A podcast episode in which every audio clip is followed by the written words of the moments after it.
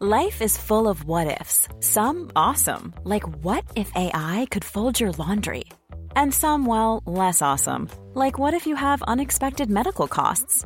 United Healthcare can help get you covered with Health Protector Guard fixed indemnity insurance plans. They supplement your primary plan to help you manage out of pocket costs. No deductibles, no enrollment periods, and especially no more what ifs. Visit uh1.com to find the Health Protector Guard plan for you.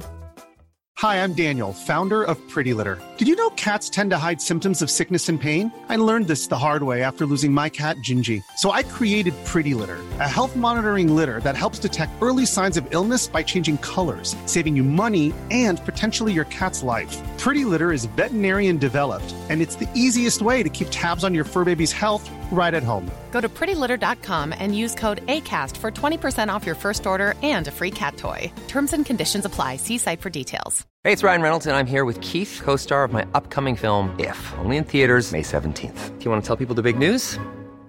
All right, I'll do it. Sign up now and you'll get unlimited for $15 a month in six months of Paramount Plus Essential Plan on us. Mintmobile.com slash switch. Upfront payment of $45 equivalent to $15 per month. Unlimited over 40 gigabytes per month. Face lower speeds. Videos at 480p. Active Mint customers by 531.24 get six months of Paramount Plus Essential Plan. Auto renews after six months. Offer ends May 31st, 2024. Separate Paramount Plus registration required. Terms and conditions apply if rated PG.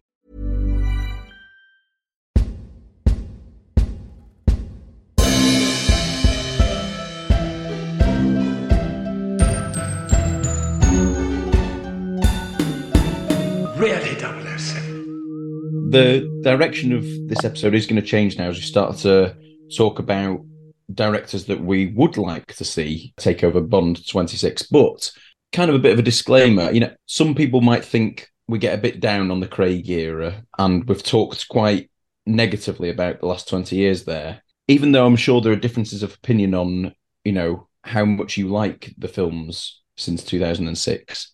I don't think, as fans, anyone can deny that there is a bit of a stink out there. There is a little, there, there is a bad vibe. There is a, there is a division. There's problems that didn't used to exist really, and there is now that culture that Matt talked about where you can't be an all-out Bond fan. If as in you've, so if you're involved in the Bond franchise, you have an opportunity to slag it off, which I think needs to change. I think we need to now get to a point where it is the most positive ride that celebrates the franchise, where there is excitement and joy in the making of a Bond film, and I think that's absolutely essential. And we need clean slate and uh, you know a magic more than a magic tree to clear the air of you know what's kind of gone on and the way that the films have been produced in the last few years wanting to direct a Bond film isn't quite enough. When the franchise is at such a crossroads, I want to know that whoever they choose will set off in a direction that respects the franchise and the fans as well. We've talked about previous directors returning, and like I said, we will get onto Christopher Nolan at some point, but now is the chance for us to kind of throw new, fresh names. Imagine a fresh start here that, you know, really works well and gets everyone on board or works really well and gives us something we didn't, you know, better than expected. With maybe, you know, it could be an outlandish choice or it could even be an obvious one, whatever we've got lined up. I'm just interested to hear any other names, any other ideas you've got. Tom, hit me. Wow, I didn't. I didn't think you'd come to me first. Yeah, so I've I've done a list, but some of them are names that in the past would have been really good choices, and there's no chance of them. So I, I was just thinking, you know, John McTiernan, John Glenn. Yeah, well, yeah, yeah. They're all called John. They're all called John. Yeah, go on, John sorry. McTiernan, John Woo, obviously. You know, we had, like I said, we had Mission Impossible two, which is I think is brilliant. He would probably do something similar with that. It was very that kind of era when he was considered for Die Another Day. John McTiernan's obviously been cancelled, but he, I mean, can you imagine of him doing a '90s Bond film? What Mm. the '91 or '93 Bond film? That would be incredible. Yeah. And uh, Peter Jackson was another one, of course, who was mentioned for World Is Not Enough. I don't, it'd be very interesting to see what he did, did with it. But I, I, Slight, slight more chance of him yeah, there is doing a film Yeah. now. I still can't see it at all, but just No. you know, I- Yeah. But Yeah, he he is- is long term projects, doesn't he? I think that's the only the only thing going in his favour. And he, but again, he he writes them as well, doesn't he? So there are two. So there are two sets of people who I'm thinking of. I mentioned before Ron Howard, the people who there's a there's an actually a, a new trend of big name directors from years gone by who are quite happy not in their twilight years to just get on with making films and not be bothered about making an Oscar winning film or anything like that. So Ron Howard's obviously one of them. Another one of them is Ridley Scott. I'm not saying I'm not saying he would do one, but goodness me, he's so active. He's still going on about no, I'm while promoting Napoleon. No, I'm, I'm thinking about my next film. I'm getting on with it. I mean, I think his brother Tony would have been a brilliant Bond director. I have to say, he perhaps would have been better than Ridley.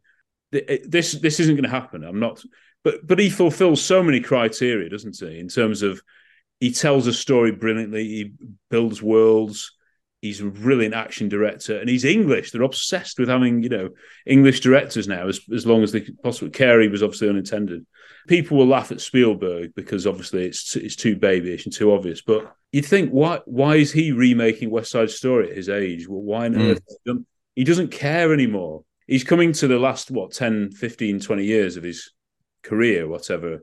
So he he's like he's always loved Bond as if he'd make a bad Bond film. I mean, let's come on, let's be honest here. Mm. I know it's babyish, I know it's obvious. Well, of course, he's too big. Uh, uh, you know, there's no way that, and he produces all of his films, doesn't he? Really, so it's not it's not going to happen.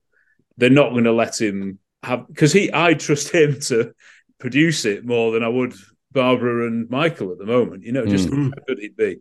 Not going to happen. Well, I tried to make a Bond movie about 30 years ago. Actually, had a meeting with Cubby Broccoli, but he said I wasn't ready. so 10 years after that, I became his chief competitor and began making uh, his arch rival into a hero, Indiana Jones, and that was my payback.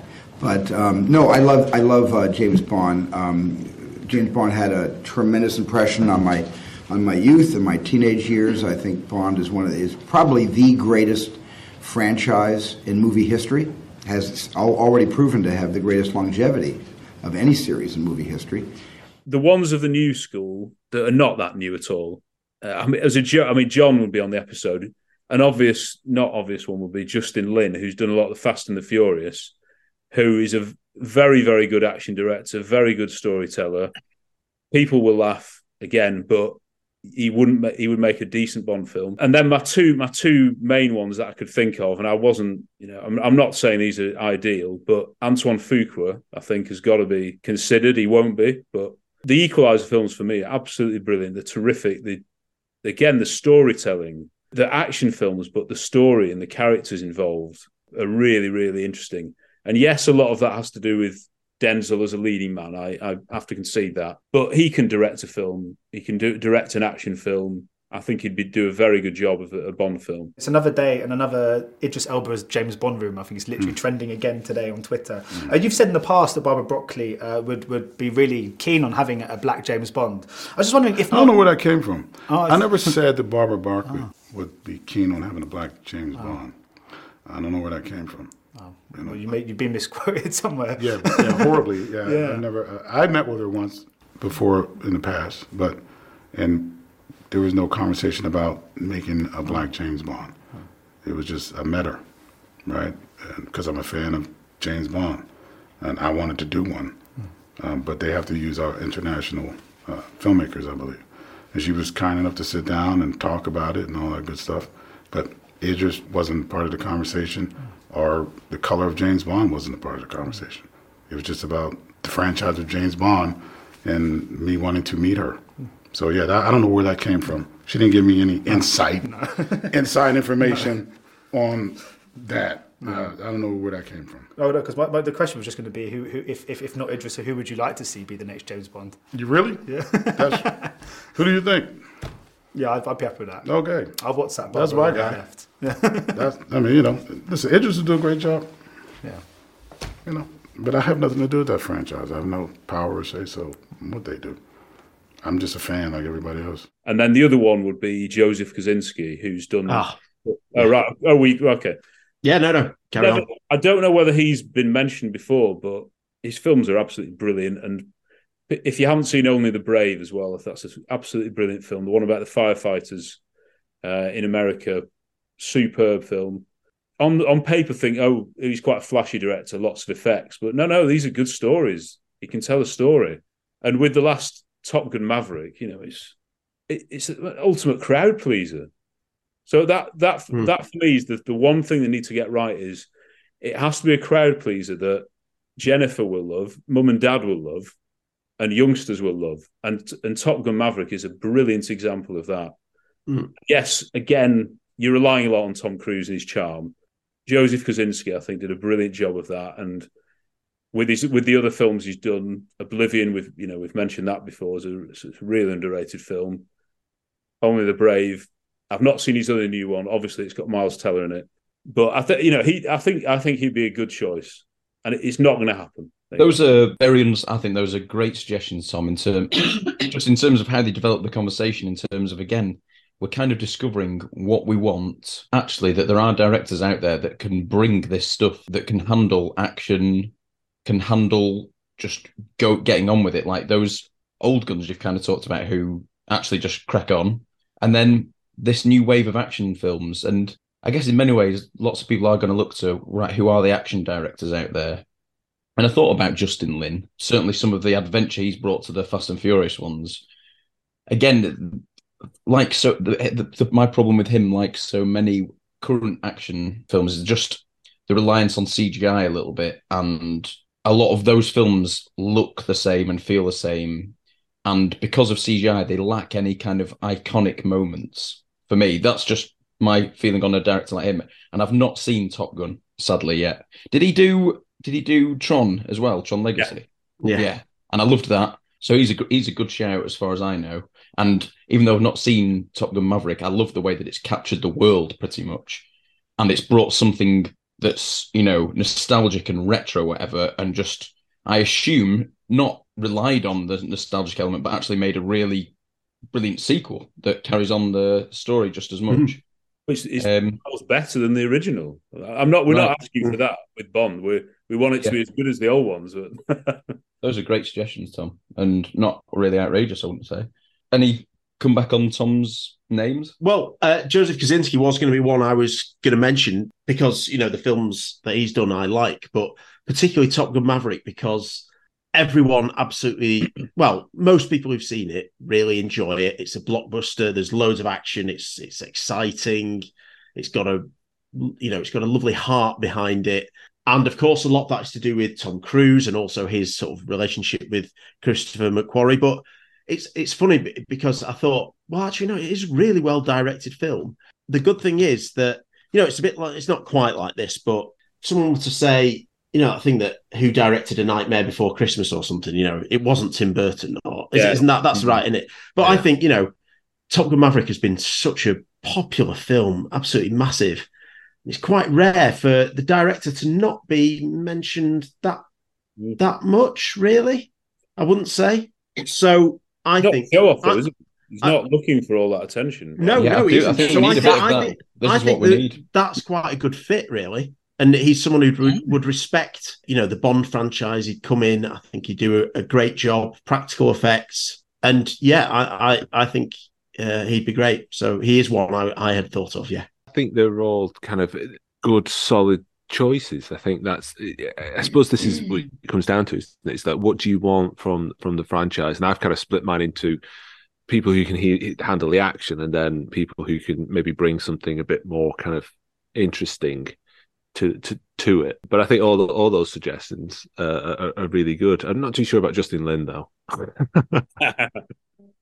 he did. He did. He did he did inv- reinvigorate the franchise, though. It was a run of two or three films where they were really mm. hotly anticipated, mm. and they hit a bit of momentum, and they yeah they did do something. I, I think I would steer clear if it were me, probably if someone who's done something in a very pretty s- similar wheelhouse. Do you know what I mean? Like I, I don't know. I, I think maybe that's too like there, have been comparisons before about Fast and Furious and Bond and stuff. So I don't know. Maybe maybe that's just a bit too close. But no, I, no, I, I just I just think that that yeah, the the, the Fast and the Furious series, series is is it's so sort of it's not a real thing. you know what I mean? Yeah, yeah. Those films are just so massive and and and it's such a weird kind of you know uh, world that they've created that it Yeah, sort of defies. rules. It's like it's Yeah. impenetrable. I can't imagine anyone kind of adding anything new to it, but also I can't imagine anyone escaping the orbit of, of this thing. You know, like I can't. Ima- but having said that, Justin Lin has done you know some interesting stuff in TV. I think he did uh, was it True Detective series Yeah. two, and he's done like Yeah. comedies and stuff like that. So he is, you know, not to say that I just mean that for, for me, I just couldn't see him working with. I think I think he's not is not a subtle filmmaker, and I, that's why. I, and for me, Bond at its best has has a has a can have a light touch and leans more Young. towards thriller. Yeah, has more leans Hmm. more towards thriller, spy craft, and all that kind of stuff. That's but you've still got to juggle that with the action, which is why it's really difficult to choose a filmmaker, and that's why there's a lot of for a long time there's a lot of reliance on second unit and the stunt team to to do the stunts, and you just have the director who'd work who'd you know hold everything together, but would work with the actors and make sure everything you know and, uh, and the style. But yeah, no, they're good choices, and I think I think the guy you know the guy who did obviously Top Gun would be would be a great choice because like I say he, there's a, there's a, a definite understanding of of what's come before as well as what he wants to do and bring new things to it. And I think that that that is possibly one of the most entertaining films I've seen in I don't know five ten years. I mean, it's like amazingly watchable. It does it sets out to do something and it does it just perfectly. And he must can't- have there's held- no he real must have- kind of complaints about the that first film obviously has a huge fan base and cultural following. He had he must have had the weight on his shoulders a little bit. Such a risk. Because because because Hmm. there yeah exactly there are these there are I'm trying to think other comparisons where there was a sequel many years later and it's not been good. I'm sure there are others like this. Loads of them. Yeah, and I when I saw that it was being released, I thought it's probably gonna make a bit of an impact. Yeah. You know, maybe maybe it'll please some former fans, Mm. or maybe it'll upset Mm. them.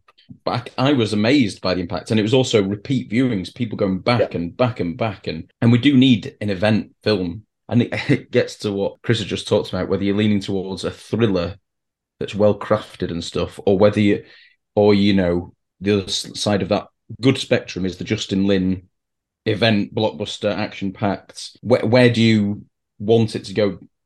Could a could a a, a really good thriller be an event film? Could it have the world returning Well, repeat Bond viewings? film. Yeah, yeah. It's a bond film and therefore you've it's it's it's there. It's already you've already done that. It's it's like what mission impossible are doing right now which is you know it isn't an all-out action. Even though the action is spectacular and obviously you know they admit themselves often write a story around set pieces it's not an action film as in like a traditional kind of what with it when I think of action films, I think about basically people shooting each other, you know.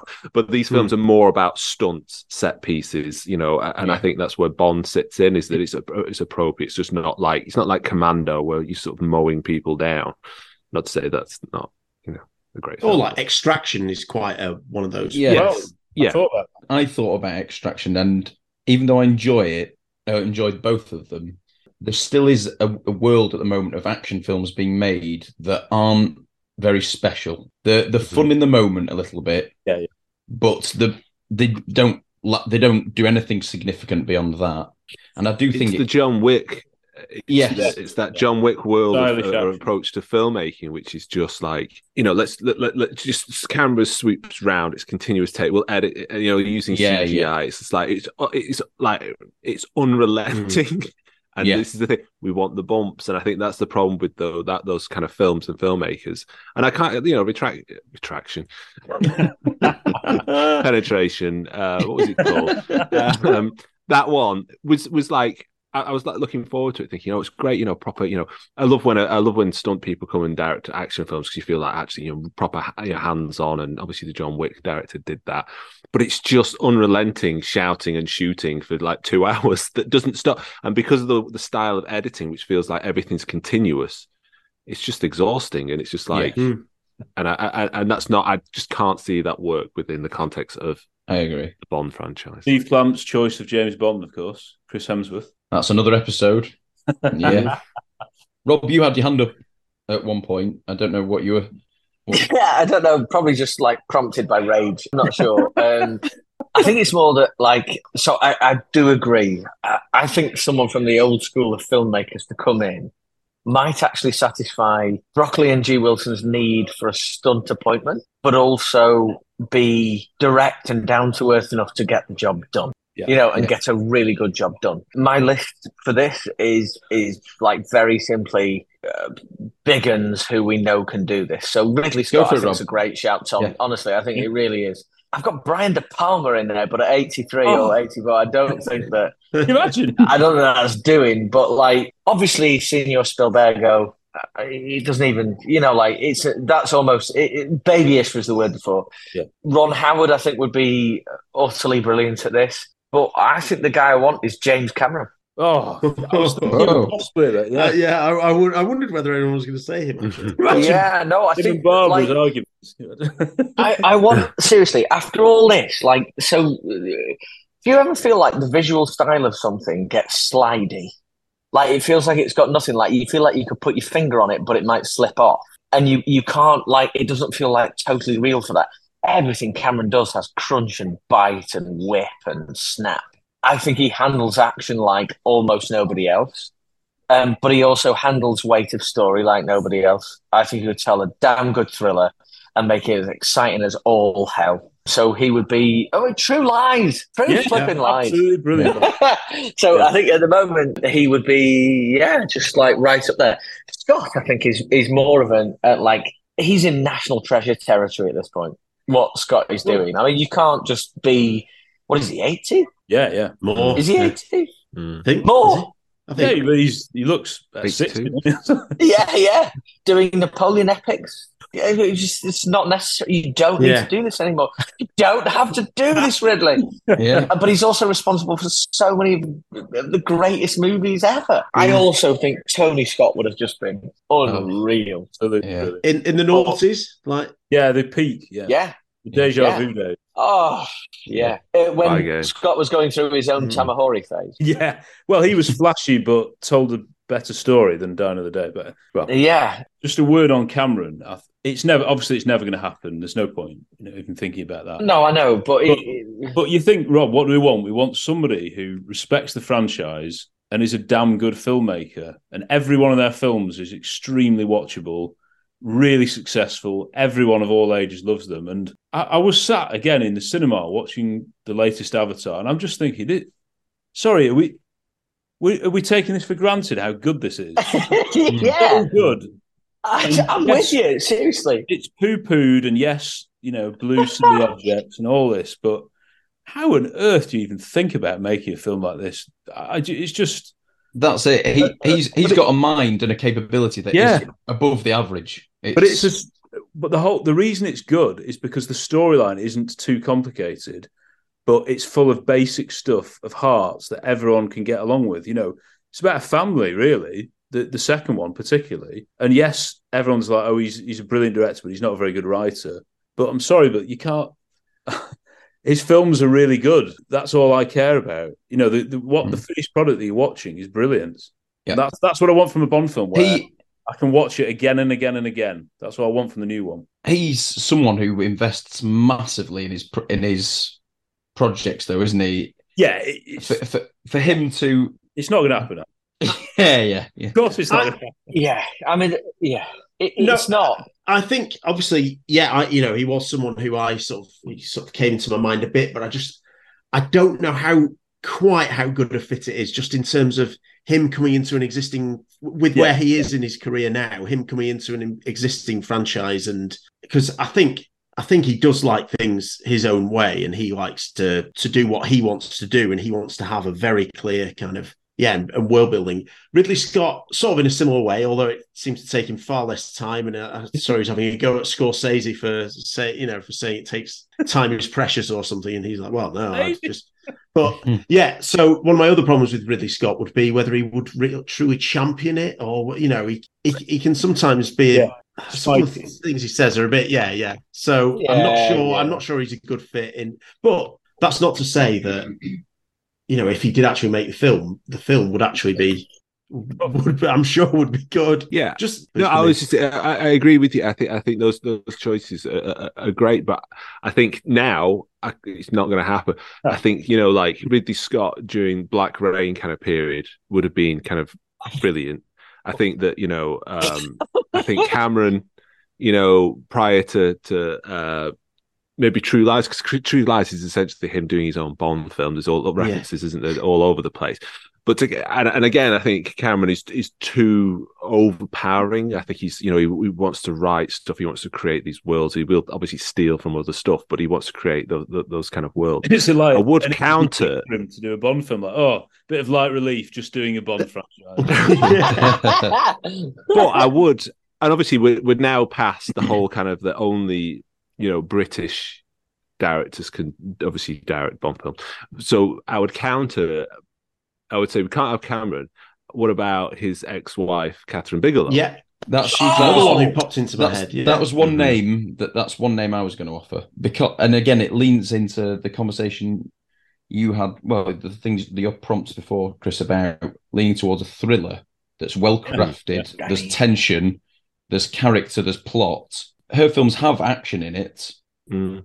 and they have enough action for me to think she would handle it pretty pretty yeah. well and they've got the intensity. And you know, you could say, well, what's she like with humour? The, my, my, two answers to that would be give her a chance, and the and the mm-hmm. and the second one would be humour shouldn't be the. I, I don't I don't know if. But at the moment, I'm really, really leaning into the Living Daylights as a blueprint at the moment. Oh. And when they were coming up with that film at that junction, humor will have been part of the conversation, but it wouldn't have been their mass, their main motivation. I think it should just be a small part of it and they'll be able to inject humor here and there. So I, yeah, Kathryn Bigelow, I I'd thought of her, and then it. So it, that kind of brings me on to my suggestions, if you don't mind. Like I thought of her, and then I thought I'm a big fan of like the Jack Ryan series that have been coming out, and they they have a variety of directors, but there tend to be a few recurring ones, two who are female. And I thought, you know, is this possibly the opportunity where we there's some kind of female directing? There's the names Jan like Jann Turner has done most of them, or Patricia Riggen, and those films, the kind of things I'm looking for. There's bits of humour, but there's story, there's plot, there's high stakes, big scale, not much CGI that I can detect, or you know, it might be CGI, but I can't detect it. Um, and I thought maybe there's something in this where that's a, a new avenue you could go down, the likes of Kathryn Bigelow or these you know a TV a, a director of these TV action mm-hmm. thrillers that are you know more prominent at the moment. Mm. Yeah. Um, Funny enough, one of my one of my kind of suggestions was was a feat works. I thought, oh, got to think of the ladies. I think that that uh, was Danish a Danish filmmaker uh, Susanne Bier who did yes. the Netflix Bird Box, but also did the Night Manager, which is the Le Carre. Yeah, yeah, yeah, yeah, yeah.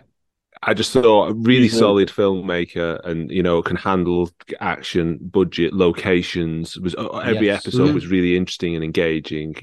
Didn't get, bo- you know, could tell a story just really well. And I think you know if mm-hmm. you know if they wanted someone not a high profile name, I would maybe lean, like say, lean to mm-hmm. those kind of you know because what what TV are doing at the moment in terms of multi locations, you know, action, yes. you know, sets, CGI. I think it's just a great training ground for for someone to potentially move on to a Bond film. And it's someone who's reasonably unknown, you know. Yeah, he's not dis- distracting from you yes. know you know from mm-hmm. the, the, the main event. Two other things she did which are brilliant are you laugh. People don't mention it. Mark Kermode thinks it's one of the, his favorite films Love is all you need. Roma- romance. Oh, Pierce Brosnan. Pierce Brosnan. It's absolutely mm, yeah. Everyone needs to see that. But The Undoing, she directed that as well. Oh wow! right. Yeah, that, that, was excellent. Kidman. Yeah, not particularly Bond, is it? But shows the variety and the no, but yes, it can deal with stars. You know. Yeah, yeah. Mm. that's a really interesting. Bit, I think that's really good.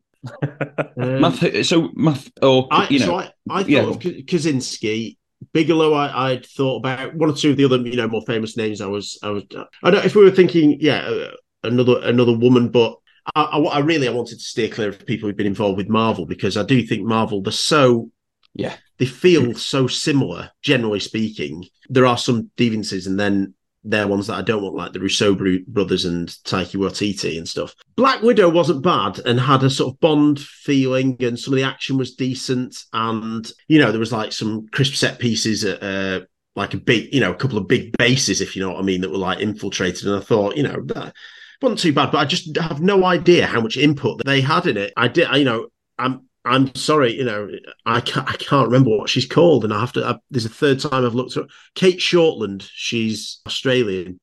So tell us more about what, like, what's her What kind of other films is she? Her 2000. Well, as has been said about Marvel films, they generally, you know, get people who haven't done yeah. big. Somersault, law, as in L O R E, and Berlin Syndrome. So I've, mm. I've, absolutely no idea if she if she's suitable at all. But I just thought that's, you know, when I was thinking about Marvel films, which I didn't particularly want to do, as I say. What uh, there might have been another one out which uh, did you think, think of? Oh, Gareth uh, oh, yes. Edwards. Yeah, Edwards, yeah. I I think he's pretty good. I, I'm I'm not crazy about all his films, but I think there's a lot of good stuff in his in his films. And uh, recently went to watch The Creator, which I thought was was pretty good again. And there were some bits in it where I was thinking, oh, Chris, like just picturing it a bit as Bond, or you know, oh. locations like in Thailand, and like some people again, you know, covertly infiltrating yeah. and stuff like that. I just thought, oh, just imagine. And then I watched The Killer the other day. Now I'm not I don't think David Finch. I, I, I, mean, it's never going to happen. It's never going to happen. But there were just a few times in that film again where I was like, "Oh, Chris, just imagine this was like Fassbender's Bond, like with the gun with the oh. silencer." Oh. And yep. then later on, like there is a really good fight. I don't. Um, I'm halfway through it, Matt. Yeah, that's right. It. They, well, you haven't had the good create... fight, the incredible fight yet, but I mean, it's brutal, but you know, have we nearly signed on to Mission Impossible? Didn't he? He was very close. Did, did he? Yeah, yeah. Yeah, in the early days, was it Mission Impossible two? I think, I think, I think that as Austin Powers says, I, that train has sailed. Um, yeah. so again, I, there were people coming into my head, and then I was, I was saying, I don't think so, or definitely not, or maybe in the past, maybe at a certain point, but not, you know, like J.J. Abrams, for example. Yeah. At a certain point, I might have said, yeah, yeah, but I would I, I wouldn't I wouldn't take him now. I don't think. Yeah, it's like well, what's he been doing recently? You're like, yeah. Have he made anything yeah. since Star Wars? Yeah, yeah, I don't, yeah. He's safe pair of hands, I think. He, I, I, think I think he is, but I I just I don't know. I, I it just doesn't. I don't know. Yeah. Has anyone has anyone got Denis Villeneuve sights? Again, he was one where I was thinking, well, you know, I really love his films recently, but I don't quite think it's the right fit. And Christopher Nolan, for me, you know, I would Oh, that'd be amazing. I think Denis, Denis Villeneuve's films are far more serious than Christopher Nolan's films, generally speaking. I don't think I don't think there's any humor in any of Denis Villeneuve's films, which it suits a lot of the films because they're, they're, very serious. But there aren't there aren't many jokes or lighter bits, which I think there are in most of Christopher Nolan's films. But I, I don't. Th- I think he's a, a you know great visual you know, visionary director, but I don't think he's a Bond director. That's I think he's one of my favorite directors at the moment, Denis Villeneuve. I only saw Dune recently and I thought it was absolutely spectacular and brilliantly done. But it's not what I want for a Bond film. I don't want noticeable style. I don't I want it to be as anonymous as possible and at the forefront it needs to be story, pace, action. And I've mentioned it in other things before. Cinematography and style are great. I don't want them to be a trick. I don't want them to be something that people notice first and foremost. And I, I think Villeneuve operates in a in a slower, bigger world than James Bond. I mean, another auteur uh, in inverted commas who's never going to happen, and people will immediately, you know, swear at the. Uh, so I'm, I'm, I'm you know what I'm going to say, don't you? George Lucas. oh, no. M Night Shyamalan. M Night Shyamalan. No, no, no. oh. Michael Bay. You know, mm. but, yeah. but I think his films are too specifically American. I'd say. I do think again, every film he makes is so watchable, and anyone could switch it on and be glued to it. Not an ounce of fat, as we say. None yeah. of them are boring.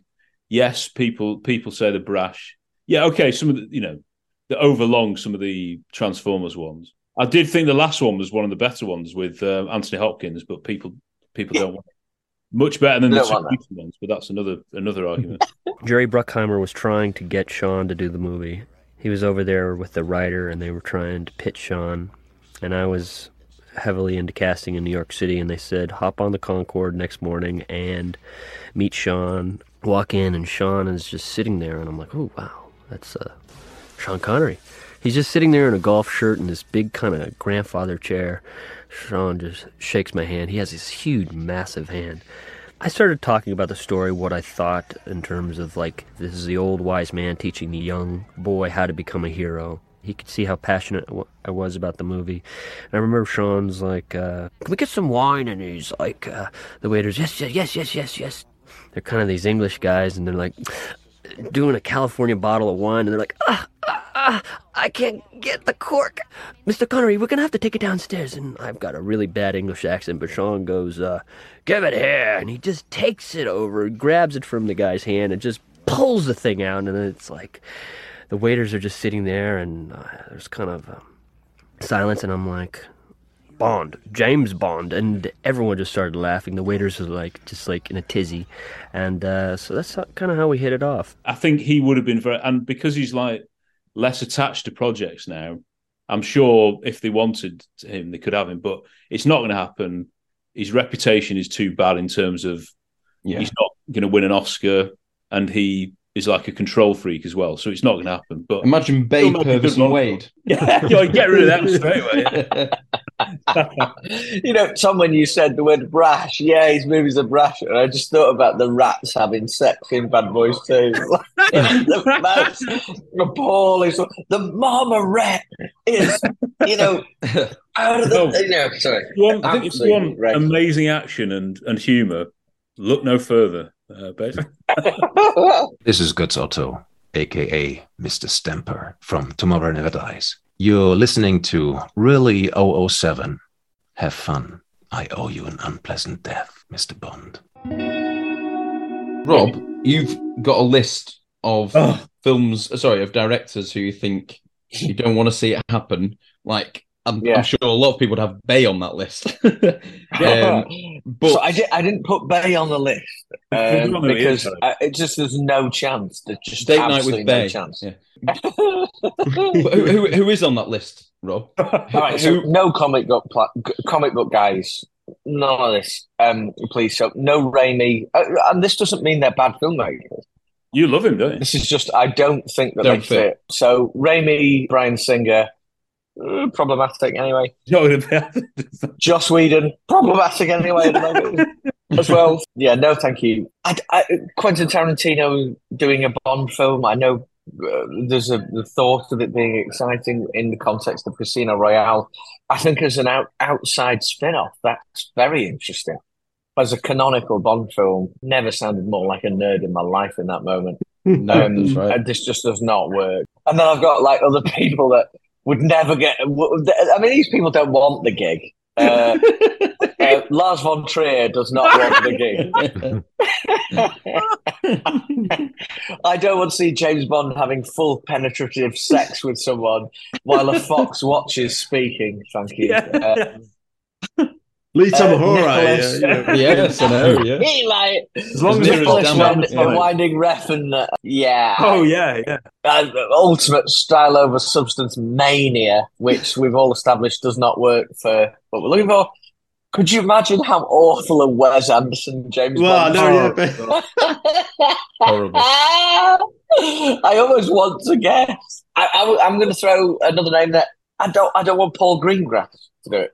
That's mm. more serious. That's interesting. Um, that's, mm. that's interesting. No, that is a no-no from me. Thank you very much. And to finish off on a more comical note, no, it's not comical because he might do a really good job.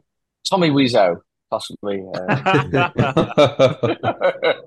so ridiculous. Um, this is the state we're left in. You know, like this is this is how bad is it now? How well, bad this is, is it? What what you've done there, Rob, though, is just show us the spectrum of what's available at the moment, though. And there are names that I hadn't thought about that you know, just could get thrown in there. And it's it's good to know and remind ourselves of the types of director that there are out there. Mm. Math, what were you going to say? Well, what I was going to again, more people that I I don't I don't want. There's one I do want to mention, and I want I want to discuss it a little bit further if if we can. Edgar Wright, for some reason, seems to get mentioned quite a lot, and I don't understand. I don't quite understand why. Um, oh, Matthew Vaughn was the other one. But I, I understand a bit more about that. I don't want it. I think X Men First Class is more of a Bond film than Kingsman. I think there are better Bond bits in that, but I don't want him. Daniel Curley, we all know this. Daniel yeah. Craig turns into a star. He gets Bond off of it. Yeah. Is the word true? Did you also get Bond off of it?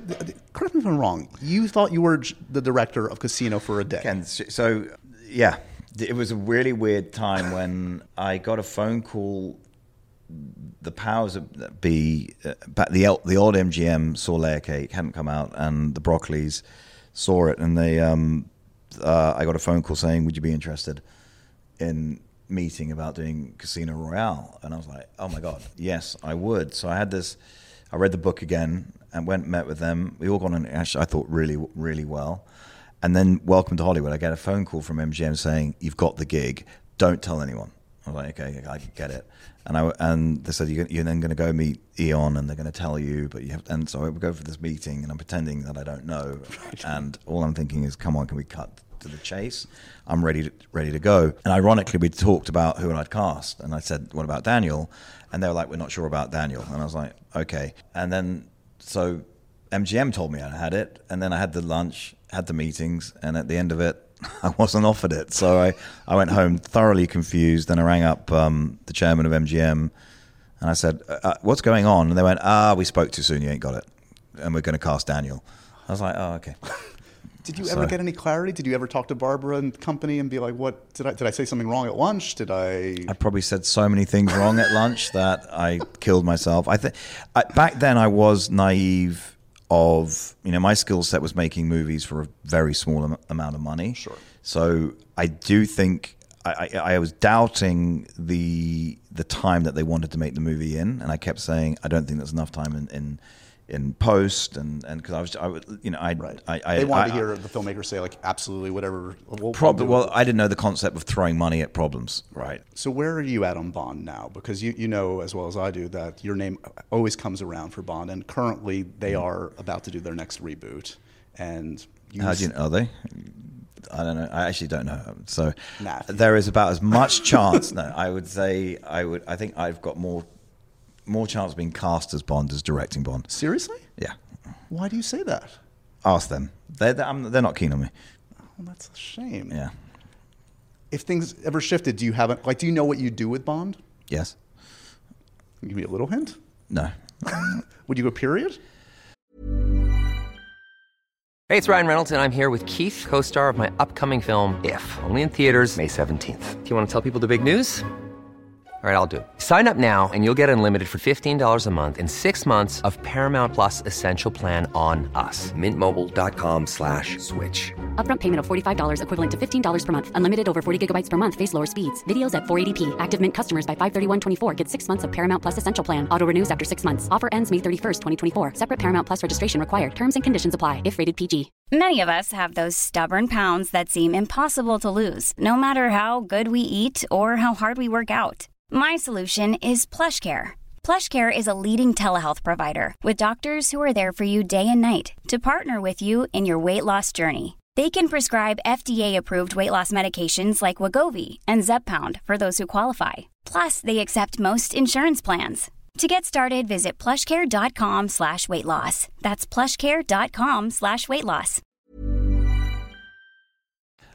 No, I've you know Kingsman is my Bond. My my because obviously Kingsman was a huge huge influence. So everything everything I do in Kingsman I would have ended up, I would have done on Bond. But Edgar Wright, I'm not Mm. quite. Sh- I'm not quite sure where that comes from because his. It's the only reason. Well, yeah, uh, but what he's got Did a he- sort of did very he- specific. It's very did he specific do Logan style. Lucky? No, that was no, No, that's Soderbergh. Steven Soderbergh. He's. Okay. Oh no, muddling. Oh, Baby Driver, isn't it? Sorry, I always get those. Baby Driver, yeah, but sorry, they're all yeah, yeah. so they're all so overtly directed and stylized, and Need to avoid. I just like, don't play. think that's a good fit for Bond. So it does. Maybe the only good thing he might, you know, he worked with Timothy Dalton quite recently, so maybe that's the. No, I'm saying quite recently, twenty years ago now, I think. But anyway, uh, Good at- He's good at those films. But what not, it is- not Bond films, are they? No. but his name does seem to crop up quite Yeah, a oh, bit on always, Twitter and stuff. always. But oh. do you think it's just because he's English, or is Yeah. there any other? He's quite a well-known director, you know, to English people. You know, he he's almost more famous than his films. Like his films aren't that successful, really, but they kind of get word of mouth, don't they? Aside from the Cornetto trilogy, really, his films have they've not done particularly well at the box office, but oh, aren't they actually underrated? They're actually really hmm. good. Scott Pilgrim and okay, Oh, yeah. Baby Driver was a bit more successful, but the new one with Anya Taylor Joy and the, these kind of things, the, oh, they're actually, Yeah, wasn't very Not- good either. Oh, I, I, totally, I do think Film. stylistically this is a no-go area. yeah, it's not it's not what what, what I don't. I'm really worried. Chris is he's top of his list. I'm understand. Well, we will get on to Chris. Chris's list, Uh, you know, is, is the good and the, the good, the bad, and the ugly. Yeah. There's, How many names are on the list, Chris? Not that many. So excited. is Taika Waititi on there, Chris? no, no. I only had one, which was an absolute no go, and that was just because I didn't really get chance to to to go through because it's just an endless list. But basically, and that was that was what Matt mentioned, which is Matthew Vaughn, just pure nonsense. Like everything he does is. No, none of it is based in reality, and obviously he apparently he, said, he says that he was offered Casino Royale. I'm not really too sure that's true. Uh, essentially because of uh, layer cake, isn't it? But everything he does, kick ass, Kingsman, the King's Man, that new thing with what's his face, Argylle looks absolutely awful. Everything he does just looks over the top. Just, I, it's just not. I've no interest in it, and I just can't see him doing a straight Bond film without doing something shit. Yes. Basically, Yeah, yeah. I would rather have Guy Chris, do you know what I thought you were going to say? Like, massive I can't see. Ritchie. Yeah, I agree. Yeah. Guy I know. I, I, improving. yeah, isn't Ritchie's in an odd category for me because he's like, I would both like that and not like that. Yeah, Mm. yeah. Um, so if Mm. it's the Ritchie who did Lockstock, um, no way. but if it's the Ritchie who did Aladdin, yeah. His last film, The Covenant, his last film, I, I don't know if it's straight to Prime, but Mm. with Jake Gyllenhaal, you know, out in Afghanistan, great stuff, really tight stuff. Cozy action. I've just I've Sorry, talked I two got- more who are not funny and who are possible suggestions. We, t- we were ta- talking about women. Patty Jenkins. Yeah, She's surely one of the better superhero directors. For the two, everyone hates the second one. I thought it was a brilliant film. The second one, the I've Wonder still not Wo- seen it. Yeah. Wonder Women. Yeah, but again, you know, crowd pleasing action. It's Yes. the same Yeah. category with good story, good characters, uh, good action, and then the other one, very FYR, very Pod Dojo. He's too American. It's never going to happen. Peter Berg. Oh, yeah, yeah. He Love him. delivered a really good thriller. A taut, love him. 100% hit rate, as far Mark as I can Wahlberg tell. it. Yeah. It's, Yeah. Uh, it's Felix Leiter. Is it Manhunt? I Yeah. No, that was uh, Hey, Michael Mann, was James, come Michael in. Mann. Come in Yeah, here. James. yeah. Well, like uh, the, the the Boston bombing one. Yeah. Mm. Oh, Patriots yeah. Day. Patriots Day. You Yeah. know, I love, I love yeah, his that films. kind of film. I love them. It, Yeah. it I'm always an good. absolute sucker Always for good. them. Yeah, but things like if you don't think that Friday Night Lights, the movie, is a good movie, then why don't I you, you know, just grow up? Yeah, yeah. Grow up. What was the know? um? what was the Iraq one he did? The Kingdom. Did he do that? Oh no! Yeah. was The it action Kingdom? one, yeah. The Kingdom, The Kingdom. Yeah. Yeah. and then Deepwater Horizon. yeah. Lone Yeah, Survivor. I loved it. Oh yeah, Lone Survivor. Yeah, that was Yeah. it. Lone Survivor. winning. But yeah, the they're too American. It's not going to happen. But they're Mm. they're very. If he was English, surely he'd be talked about more than Edgar Wright. I mean, goodness me. Yeah, I kind of split mine into like directors who I think would do. It'd be nice to see them take a step up, and who I know that have got you know kind of was young blood versus old blood, should we say? So young blood is, and Matt mentioned it is. is I've got two guesses. I got I got Gareth Edwards. Just simply because I think he, he can work within large franchises. Yes. He's got a great eye for large canvases and, and also can work cheaply. You know, what he manages to do with the creator on that budget, it puts all the Marvel films to shame. And I just thought it'd be quite interesting to see him do. Yeah, I could just see him really kind of stepping up because a lot of his films are fairly similar, aren't they? You know, they're, they're very you know monsters i really I, I really enjoyed that when that when that came out. I thought oh he's a real kind of talent. Godzilla i didn't really rate. It was just like noise. And then obviously rogue one and, and, and everything else. So I, I would i would he would be on the long list just for someone who i think could do something interesting could maybe inject something new without kind of being overpowering. Your name is now thrown into the mix a lot for who should take over for Bond. Is that anything you'd be interested in at all? I feel like there's some nice things that have been written online, but if you look carefully at the Twitter handle, it's actually my mum. She's just really pr- proud. I've been really lucky. I've won the lottery a couple of times now in film franchise world. And I think the last thing you should do when you win the lottery is spend your winnings on more lottery tickets. And so I feel like let everybody else have a crack at stuff. And like this was such a f- great. I'm, I don't want to go back to to the other way of making films. Like So I just want to make films in the same style and keep pushing it further if I can. And, and the same goes with uh, Gareth Edwards uh, Evans, who did the Raid and Apostle, yes! and does that Gangs of London. Uh, I think just just because he's he's really great about uh, uh, practical kind of action, and again, might just you know uh, this is him just coming in. I suppose these two are sort of more like director for hire, kind of traditional kind of you know we've got a script, mm. we just want someone to you know yeah. kind of you know yeah. Yeah. bring you know inject something to it. I think it's like some Gareth Edward Evans I re- regret putting them next to each other.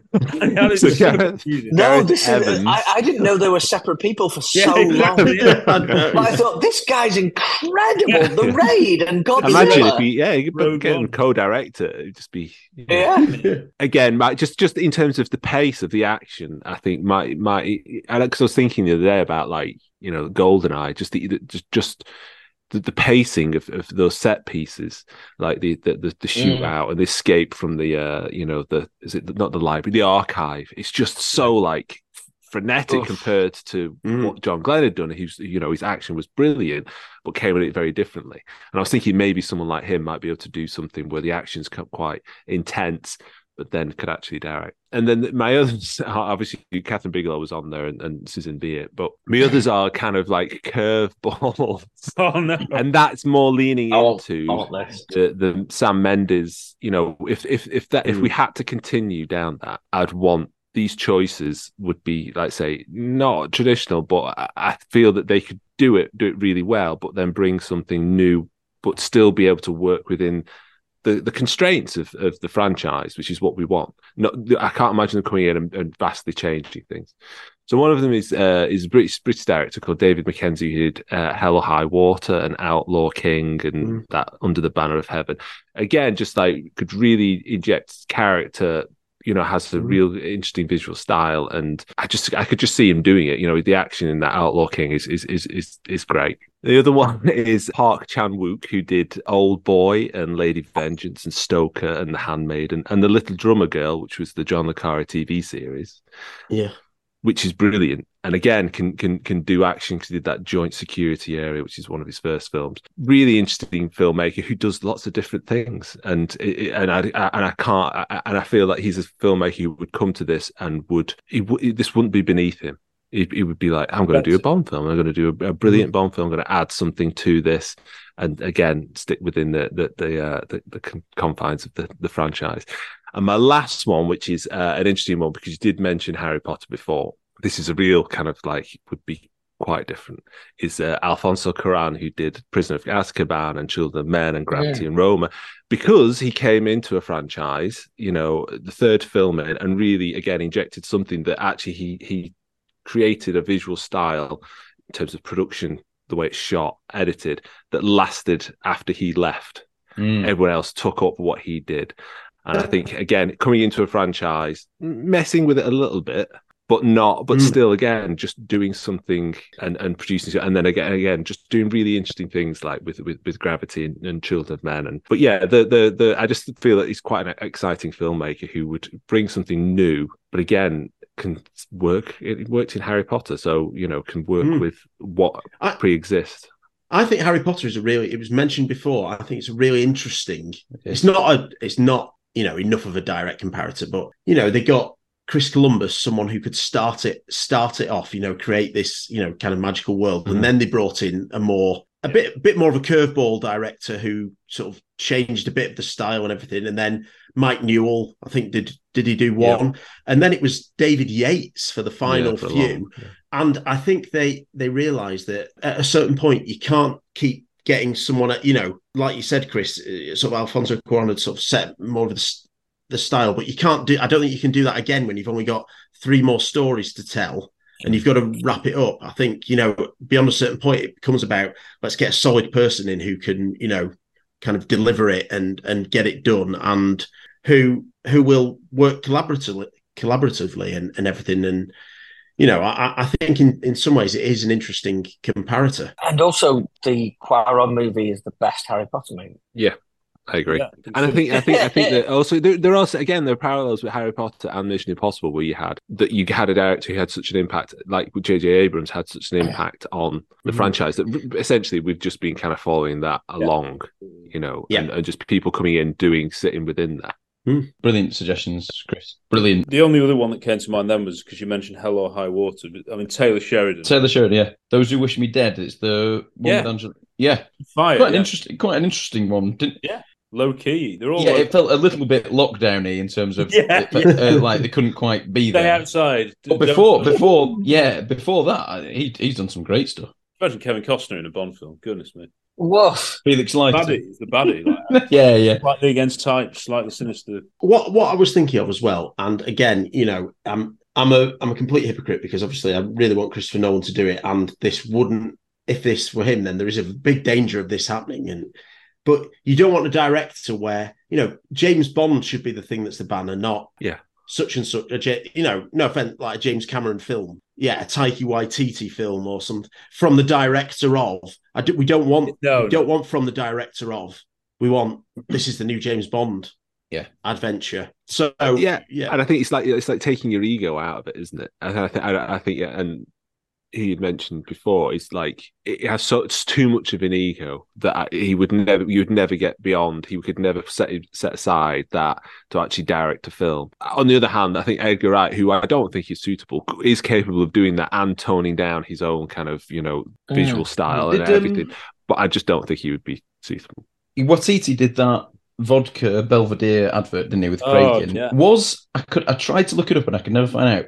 Was that Eon produced, or was that uh, sorry? Was there any Eon linked Well, to that at all? There was something that made me think there was, up, wasn't it? Really, it was. Oh, I'm so glad. but it wasn't like Barbara had some kind of, you know, she wanted him to do it, or you know, she commissioned, you know, a, a- sure she wandered into watch or because if you remember, there's Beth, hasn't she? And the There's an extra. I think this might be. I've just remembered what it is that's confusing me. There was an extra in the background. Remember, it looks a bit like Michael G. Wilson. Yeah, that's, uh, that's it, yeah. that's what it cameo. is. Yeah, yeah, yeah. No, we don't want him. Anyway, I don't want anyone like that.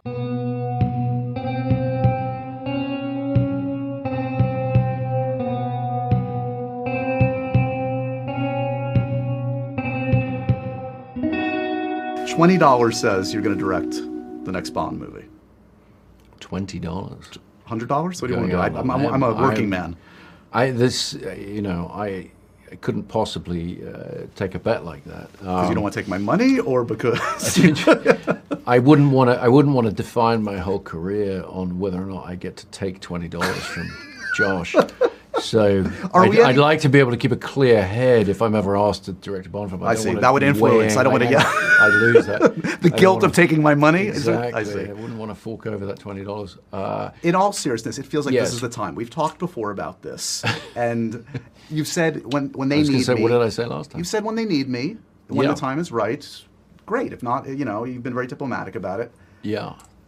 They're- well, not diplomatic. I mean, honest about it. I, I love those movies. The the influence of those movies on my filmography is embarrassingly apparent. Uh, you know, and uh, so there's no no attempt uh, to to shy away from from that. I, I love the films, and you know, uh, it would be an amazing privilege to do one. At the same time, when you take on a character like that or work like that, you're working within a particular set of constraints. Yes. and so you know, you you have to have the right attitude towards that. It has to be the right moment in your creative life where you can express what you want to express and really burrow into something within the appropriate constraints because you would never want to take on something like that and sort of do it wrong. It's the kind of responsibility I felt very much taking on Batman. Of course. Um, And I would imagine you'd want to be involved in casting your Bond. I well, that's everything. such- I mean, you don't. You know, the the thing you wouldn't want to take on a film not fully committed to what you can bring to the table creatively. Um, so, as a writer, casting, you know, everything. That's the sort of full package. But no, I, I sort of stand with the previous answer, which is that you know, you'd have to be really needed. You'd have to be really wanted in terms of bringing the totality of what you Right. you bring to a character. Otherwise, I'm very happy to to be first in line to see whatever they do. We've gone around the houses, and to be honest, it's been such a positive, positive conversation and constructive, I'd say. I, but I do think when fans saw this was the topic of the episode, they were probably prepared for us to talk about Christopher Nolan. Anyone who knows me probably knows that I'm absolutely obsessed with Nolan. From Batman Begins onwards, I've probably seen all his films on their opening night at the cinema, pretty much. And someone went back and watched multiple times at the cinema whilst they were on. And I, I just think, obviously, I can't sum it all up. All his films show great filmmaking with good stories. And I love to think back on them, analyze them, and find new things in them. Notice his choices that you don't, because for me, he's not a showy stylistic director. The stuff that you appreciate later on, the, th- the choices he made that you don't notice immediately his name's often been attached to James Bond, uh, to James Bond films in the past. He's, you know, at previous junction, he's had his name thrown in there. And I'll, I'll be honest, whenever his name's been mentioned before, I felt quite peculiar about it because I love him and his filmmaking so much, and I love James Bond so much. The feeling of the two meeting, the two going together, you know, makes me a bit nervous, worry, you know, the pressure of him getting it right, and you, you, you know what I mean when you two of your favorite things come together, there's all that worry. Um, and that was always my view, really. I was too scared of the prospect. And I was happy to see, you know, other directors get chosen. I wasn't miffed, really. But until now, I think with the franchise at the junction it's at, and it needs a massive boost, from, in my opinion, can't seem to look past Nolan as the obvious choice. Now, before you guys have your say, which uh, you know you're welcome to. Um, it comes up so often when I'm watching his films. There are things I notice where I think that makes him perfect. That's perfect. That's right. I just took some time to note down some of the things that I, you know his skills that are suited to James Bond. It's not just him being a good filmmaker, but are suited to James Bond. So obviously he's got the experience of carrying a big franchise and at the same time showing respect to the fan base as a whole, really, with with the, what he did with Batman. And even within those, within a franchise and all these other films, there's good story, which makes it accessible for, you know, wider audiences. Kind of linked to that, he strikes the balance between action, adventure, and drama. I, I, I, love the fact that he is popular and he comes across as this really intelligent guy, but at the heart of it, he loves action adventure films. He's not. He's not one of these directors that. Oh yeah. Oh, he's such a good filmmaker, and you know, does this arty, this, you know, he's done that such and such a film. He likes action films, and I think he makes iconic action sequences. I think you see in Inception, he's made three or four sequences in there that are iconic and memorable, and people talk about them, people draw them, and it creates art. In The Dark Knight, you've got, you know, from the prologue of the bank robbery, which is like cited as a best opening scene ever, kind of to you know the stuff with the lorry in Interstellar. There's like the docking, the attaching the ship to the dock thing, which is memorable. Even in Tenet recently, there's a, a great set piece with all the trucks getting in place to surround the thing that they're stealing from. It's like a proper heist. And then in Dunkirk, there are a few sequences. I mean, the one that's most striking and the one that I think gives like gives shivers down my spine. It makes me think of like Jaws almost. Is that scene with the oil leak? The German fighter jet is turning back around to and coming towards them, and just an, an amazing moment. So he, he kind of creates those iconic moments and action sequences, like I've kind of mentioned, he, he does seem to have a tendency to include vehicle chases. He likes vehicles, whether it's you know on the ground or in the air, and gadgets. He has gadgets involved or weapons and things like that. We've talked about other action directors, but the, the one of the differences with Nolan is just, and it's you know it's famous about him how little CGI he uses and his love for practical stunts and effects. And I think I don't want Bond to fall into the trap of being just like a current action movie. I don't. I know that Bond takes inspiration from the action films that are out at the moment, but I don't want it to blend in at all. And I think if it were to go down the CGI route, and this is I kind of mentioned this with Justin Lin, if it were to go down that route, it'd be another of those action films, not using CGI and relying on practical effects, actually blowing up buildings, stunts, vehicles. That actually stands out that's that elevates it for me a lot. The other things I've, I've written down are, you know, he, he does prioritize central characters like in the Batman trilogy, but still the stories they have their own high stakes. It's not all pinned on him. In fact, the central character is important, but they're stopping a bigger plot, which is Bond needs that. I'm t- I'm too tired of it being introvert a bit like some of those old heads that Tom's mentioned. He's not he's not stylish, I don't think. I know he's a famous name, but he doesn't have I don't think he has a visible style that people would notice that's distracting. He doesn't present stories in a way that people would be able to tell that it's necessarily a Christopher Nolan film. And you know, it's like that role of a good referee where you do, you you actually don't notice them, if that makes sense. And I think that is also good for where we're at because I think Christopher Nolan, compared to some of the other people we've said, and there are some like this actually that we've said, he would be able to direct one film, and I don't think it would leave make, whoever comes next. I don't think it put them up the creek, so to speak. I think they could follow on in the world that he creates. Another thing I've written is this is something I definitely want from Bond 26. He prioritizes music in films. I think Oppenheimer, I absolutely love it. I think it's absolutely brilliant. And I do think the music plays an important part in keeping the pace, keeping the rhythm going and the emotions.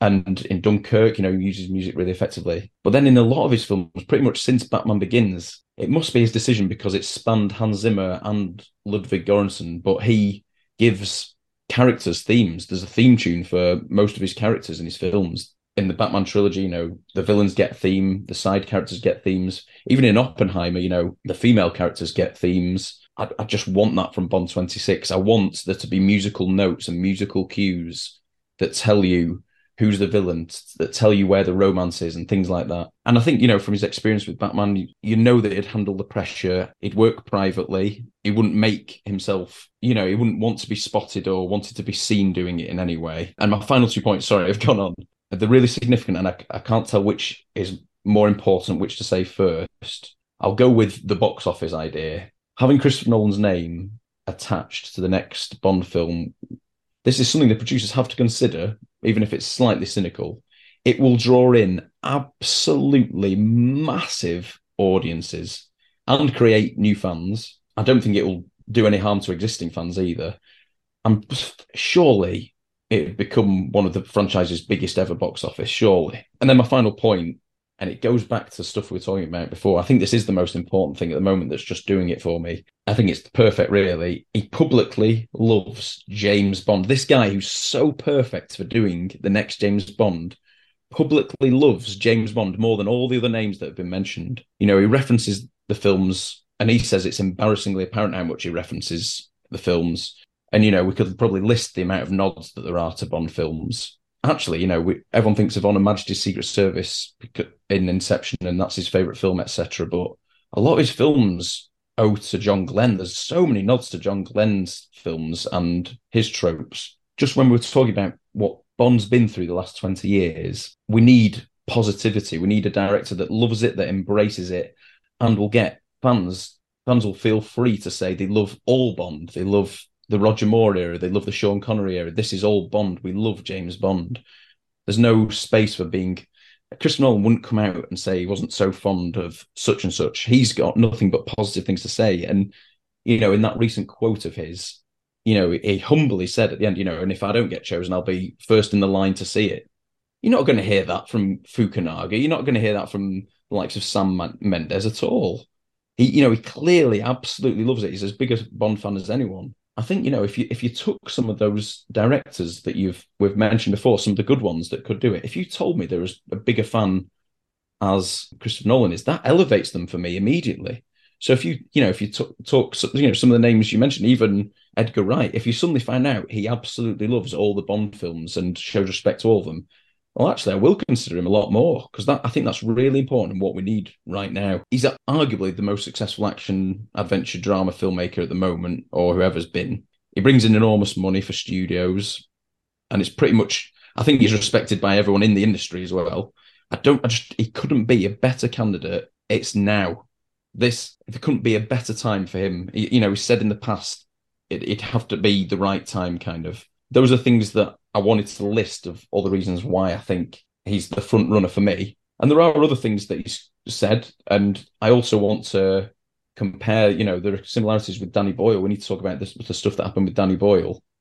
But for me, Christopher Nolan is such a such a perfect candidate. That was the most impassioned. Like seriously, uh, you should be his agent in conversations with the you know, with with Babs and G Wills because uh, I don't disagree with a word you said, and the reason he wasn't on my list before because I think it's too obvious. Yes, As yeah, in, yeah. like it's it's. There's no it's- need for us at all. Yeah. No, there's a guy out there that wants it. He's a premium filmmaker.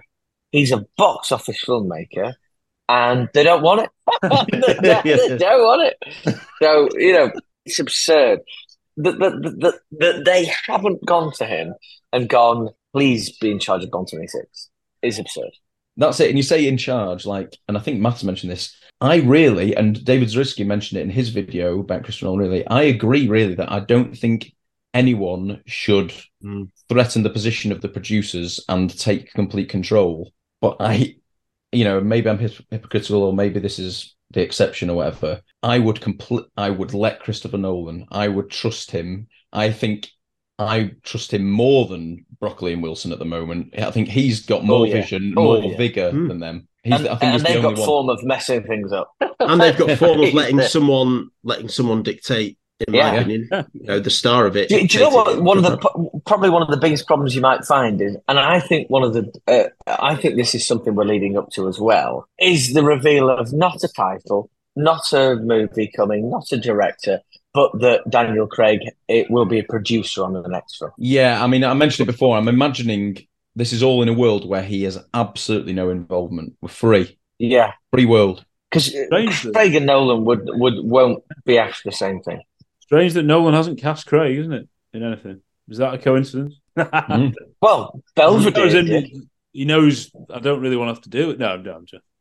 Uh, Yeah. you know, Nolan's casting as well is is great. Yeah, it, you know it is. It is. Can you imagine what villain Nolan mm. would cast? What? and he cares about villains. It, there's always an end, you know, an end set piece. There's a climax always. Yeah. No, he's he's the man for the job. There's He always a ticking entirely. clock to. I mean, he's obsessed with time and stuff, but even in like the Batman, you know, trilogy and you know, in Tenet, and all, there's like a ticking clock towards something that the the hero or whatever has to stop, and multiple mm. things going on at the same time. Which some of the more recent Bond films, the most popular Bond film of all time, does not have what I think, what I really like an action adventure film to have, where you've got different things going on at the same time in the final act to try and culminate towards the same end goal. So I it- agree with everything. I guess Yeah. so. If no one's going to disagree with those points, we have to mention that the other thing. So no one said, if I get the quote, let me just uh, get it to hand. The first thing, which I think we all love, is you know he, he described it as amazing, an amazing privilege, which is what you want to hear. You know the influence of those, the influence of those movies in my filmography is embarrassingly apparent. It would be an amazing privilege to do one doesn't need to say, you know, doesn't need to caveat that with something he doesn't like. But then he says, you know, at the same time, when you take on a character like that, you're working with an, a particular set of constraints. I'm pleased he said this because it's important. No one's mm. free to do what they want with the franchise. So I'm, I'm glad he acknowledges this. And he said it has to be the right moment in your creative life where you can express what you want to express and really burrow into something within the appropriate constraints. Because you would never want to take on something like that and do it wrong. And, you know, he likened that to the responsibility he had taking on Batman. The other thing that he's mentioned, he's also said, whatever I do, this wasn't in relation to Bond, but in a recent interview, whatever I do next, he's about, I have to feel like I own it completely. The initial seed of an idea may come from elsewhere, but has to go through my fingers on a keyboard and come out through my eyes alone. He's a very private filmmaker, but also it's his vision oversees almost all of it. So I wanted to, you know, before we just dissect that, Danny Boyle probably wanted similar freedoms to Christopher Nolan, and it eventually went to pot for him and his version of Bond 25. And he was switched out. Fukunaga came in and went and did No Time to Die. And if you want some quotes from Boyle about, although we don't know exactly, there's, something about modern day Russia, but with flashbacks. We don't know exactly what it was about, but what Boyle has said is, we just fell out about the way the script was going. I think that obviously, being as they are, they want it their way. And normally a director would accept that and go along with it. But I have a relationship with my writer, and that's John Hodge, that's quite intense, passionate, and loyal. And I would not change him precisely because I really liked what he was doing. Our idea was good, but they didn't think so. The and then and then he talks about the producers don't really want anything too untraditional. They want you to freshen it up a bit, but not really challenge it. and we wanted Killed him something off. different with it. Yeah, and we can't persuade you to go back to Bond. There's no persuading. Well, we had we, we had what we call creative differences, which is um, there's a joke about that, isn't there? That we, we thought we were being creative and they thought different. and that's it. That's your number. you know, Danny Boyle is a big name. Danny Boyle has a lot of the qualities that Christopher Nolan has. Danny Boyle got picked. He was doing a Bond film, and I think there was a bit of a buzz, excitement, but it didn't work. I'd give it him tomorrow, but he'd, he'd never go back. He's not going to go back to that working environment where these people just. Because also, like, what the subtext of that there about John Hodge is that I've got a very good relationship with my writer who was forced to work with these absolute troglodytes. yeah. and it was just like um, a non starter for them all. That's what it seems like. I, I think I think there can be comparisons drawn with with Boyle and Nolan. However, I would say that Nolan has more of a track record of his films are generally all like blockbusters and you know make lots have made lots of money. Danny Boyle's haven't quite been been Hmm. like that, and he's quite happy to make some you know small. In fact, he said like, if I'm given any money, then I don't you know I make a rubbish film, which I don't think is accurate. But yeah, so I I think if they were going with Nolan, they must surely know that it would be it would be him doing a lot of a lot of the doing unless there was something fundamentally you know you'd like to think like killing bond off that they would go with what he he would want. And they'd probably they'd probably have discussions. You would think they would have discussions about the way that they wanted the story to go before someone was hired. Yeah. so it's strange that but anyway. I've you know I've seen it in interviews that I think it was Emma Thomas, you know, his wife and producer, talked about how he's got books and books of scraps, scrapbooks of written ideas of films. He's got loads of ideas of films and ideas that he got. I bet he's got some Bond ideas already, hmm. w- waiting to go. But yeah, I'd, you know, someone talk, uh, you know, because I'm very passionate about Nolan. Maybe someone should talk with a bit more balance. You do think back, don't you, to when Danny Boyle was announced, and you thought, brilliant, brilliant. My word, they can do it. They can choose someone good, and who's going to shut these Purvis and Wade up? And you, you Yeah. and, and maybe it was it was the Daniel Craig problem if it was the killing Bond thing because I don't think Purvis introduced that idea. To be honest, at the time, D- Danny Boyle was a perfect choice in- for for me, and it wasn't at an absolute critical juncture. There was no need to kill Bond. Yeah. No need to do anything, and he could have he could have done a new Bond with a new Bond actor, couldn't he? Then, Yeah. If Daniel Craig isn't.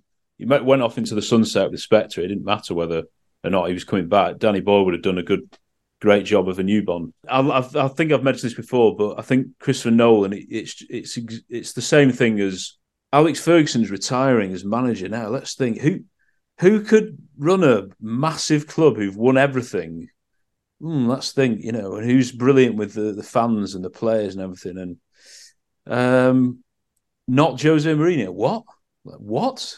It's- it's too- As Simon Jordan said, it's too bleedingly obvious. For some reason, they didn't do it. I, I just, I, and this is exactly the same situation where it, you couldn't. It's so basic, and Barbara Broccoli is friends with him. Yeah, they have a friendship. don't? Absolutely ridiculous. And uh, you know, I'm I'm not as big a fan of him as, as you guys, and I I think he's a better director than writer, and I think some of his films are hit and miss. And I, I but and you do I think I know Harry said you, you can't always mm. tell it's a him film. I think you can, but that's a compliment. I think Oppenheimer on paper is absolutely no interest to me, absolutely no interest whatsoever. And it's three hours. You hear it's three hours, and you hear all the it's another time loop. Goodness me! and then you watch it, and you're like, goodness me, absolutely brilliant. You know the pacing of it, the directing, the acting, the music, Harry. Yeah, and it, it's just like this is wonderful filmmaking, brilliant filmmaking. I, I mean, um, we don't. We're not even asking for that much for a Bond director, are we? We're not. We're not asking someone. Can you turn a, you know, a, a story about a, a scientist that no one really cares about and is cost hundreds of millions for some reason into a blockbuster? No way you can make that money. Of course you can't. No, he can do it. But you don't. We're not even asking. You've got all the things already you want. You've Yeah. got the biggest franchise in the world. A- another, th- I think, a, a good thing if you got Nolan in would be you can cast an unknown, and you've That's no, what I thought, yeah. no danger of the box office because Nolan replaces that in terms of the name. He started the Dark Knight trilogy. He's done. He's rebooted, you know, a, a, a massive franchise before, and it was that was in the doldrums, and it was massively successful. There, there's, there's, it's tick, tick, tick, tick, tick. Yeah, this guy wants it. yeah, yeah. The, I mean, the person I feel sorry for, who could do a do a lot better than ninety nine percent of people, is Jonathan Nolan. That's true, isn't it? Yeah, yeah. He'd, he'd do a great. I mean, with Westworld and Well, this is it. you know, there are, it's not just Christopher Nolan who writes. You know, he has had other great people along the way. It, you'd, you'd think about who he gets in to write with him, and if you know, surely that Nolan can't Purvis and Wade that can't no go together. the one of the worries that you'd have to say is no, his films aren't. They are serious. They're very serious. They do have humor in, but they are serious because they're they're all weighty. They're, they're not fluff. They're not a bit of Yeah. escapism for two hours where you can leave your brain. at home. You really have to Mm. concentrate. They're very serious. But yes, he does humor. He can do it. It's just do you, do you want more of that? Because you're not going to get a by the numbers Bond film, whether we like it or not. You're not going to get that. I'm not saying we want that. I'm just so, so you've Yeah. got that's something you've got to factor in. But then I think, well, hang on, he's not he's not just directed stuff that he's written. He has like Insomnia, I thought was excellent, and he didn't Yeah. write. He is capable of doing one-off films, of course, as well. He he he doesn't have to build a world in all of them.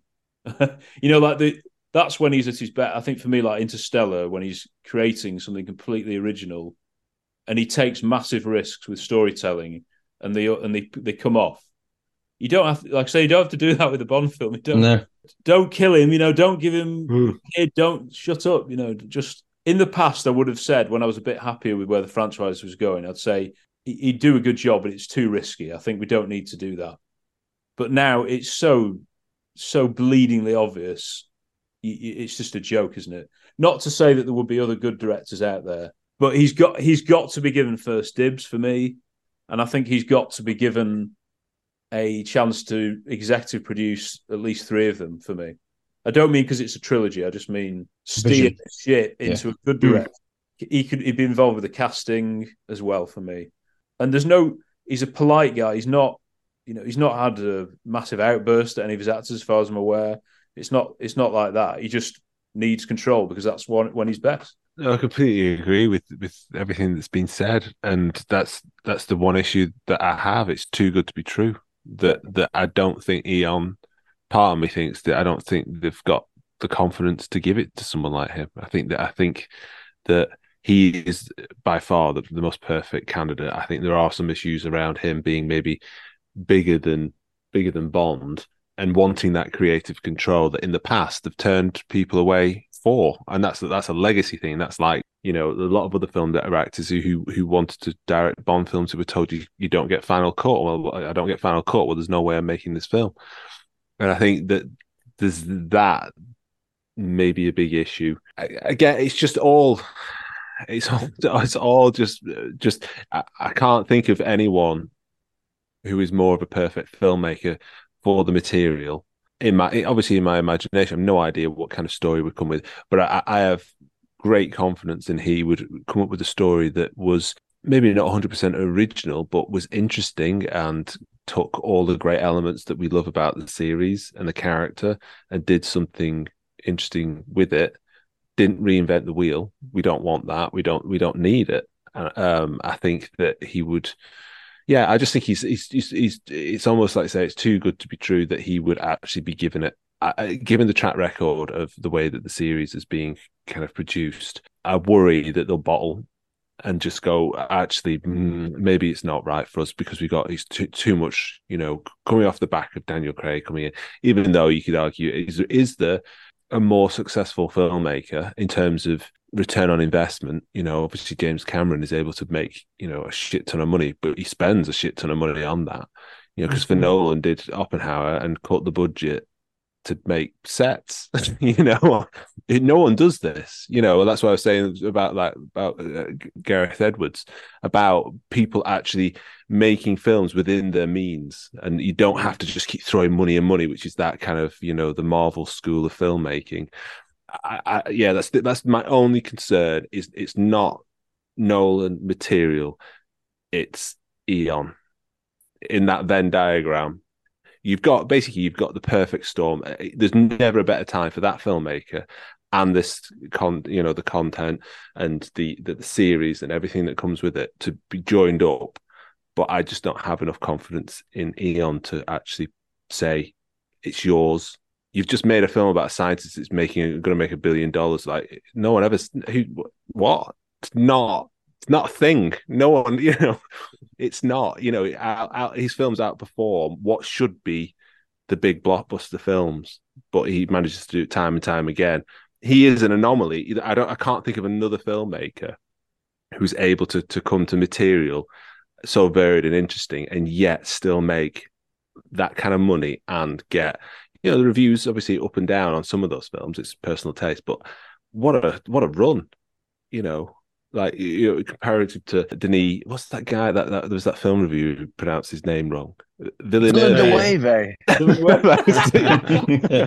so there's there's directors like him who had you know has everyone says oh uh, can you can you see a better run than that you know it, it's from He doesn't make money though, does he? Really? exactly and that's the, and that's the difference mm. between him and Nolan is that he hmm. Nolan has a, a creative artistic head but he also has a commercial head he understands filmmaking probably better than anyone at the moment and I think I say, ha- ha- hands down, yes, I wouldn't have any. If it, if it was me, I'd say, there you go, off you go. I completely trust you with this franchise. Off you go. And I can't say that about many other filmmakers because you say he would hmm. write a good story. He would, it would be solid. You know, even if you had people, t- you know, nitpicking it, taking it to pieces, uh, it would just be top tier Bond. I can't imagine him coming out with anything that was that was what we've had kind of recently, where it's like this is really good filmmaking on a technical level, but that story plot absolutely fucking stinks, you know, and it ruins it for me. And you're just like, that's it. Yeah. And, and it throws you out, and you're like, what on earth did I just watch? Everything up to then was was pretty good. And that one Mm. choice, and he's not, he's too considered as a filmmaker to, to kill off Bond or to have the villain, his brother. He's just too intelligent and too considered. Perfect choice. It's, this is all in Eon's court now. And I, I, I Well- hope they can see that. that's how interesting the situation is as well because the extra factor we've got now is that there's all he's a big name amongst the general public there is now an anticipation and an expectation his name is attached to the project and i don't know whether that's going to make eon react badly in a childish way and say no you know we can't or you know and for them to show the upper hand of well actually no we we know someone better or whether they show weakness what what i would actually consider strength and say yes he is the right man for the job. But it's such a unique situation where the world is almost crying out for it to happen. And uh, uh, how do they respond to the rumors? How do this, you know, wh- such a- It's- mm. That's the thing. Uh, that's the, that's the, what the uh, as infuriating it is to, to to to hear we've not done anything. I'd rather have that than kind of yes, we you know we yes we've had a meeting and then a month later, yeah, we've decided it's not a right fit. you know what I mean? I'd rather not know anything and then to announce it or say actually we we're announcing this person and everyone goes well what happened to mm. Christopher Nolan? Well, Christopher Nolan's gone on to do mm. something else. You Mm. know, I, I I don't want this kind of them coming in and I, I and I understand them not they, they don't want to jinx it. I, I, I, that's how I kind of see it. I'd rather not know anything until they they mention someone like him, and then that's when I'll go. I can hmm. breathe a sigh of relief. Well, they're both getting on a bit, particularly Michael. They're clearly slowing down. They're not as interested. Yeah. Getting on with it. Right. Well, this guy will do it for you. He'll he'll produce it as well. He'll write. Mm-hmm. He's mm-hmm. all all consuming. And the other thing is, he can still get a film out in two years, despite spending all this money, all this Mm. time preparing and everything. He can do a film, can't he? Every two or three years. It's just it's, Yeah. it's so e- so obvious. Yeah.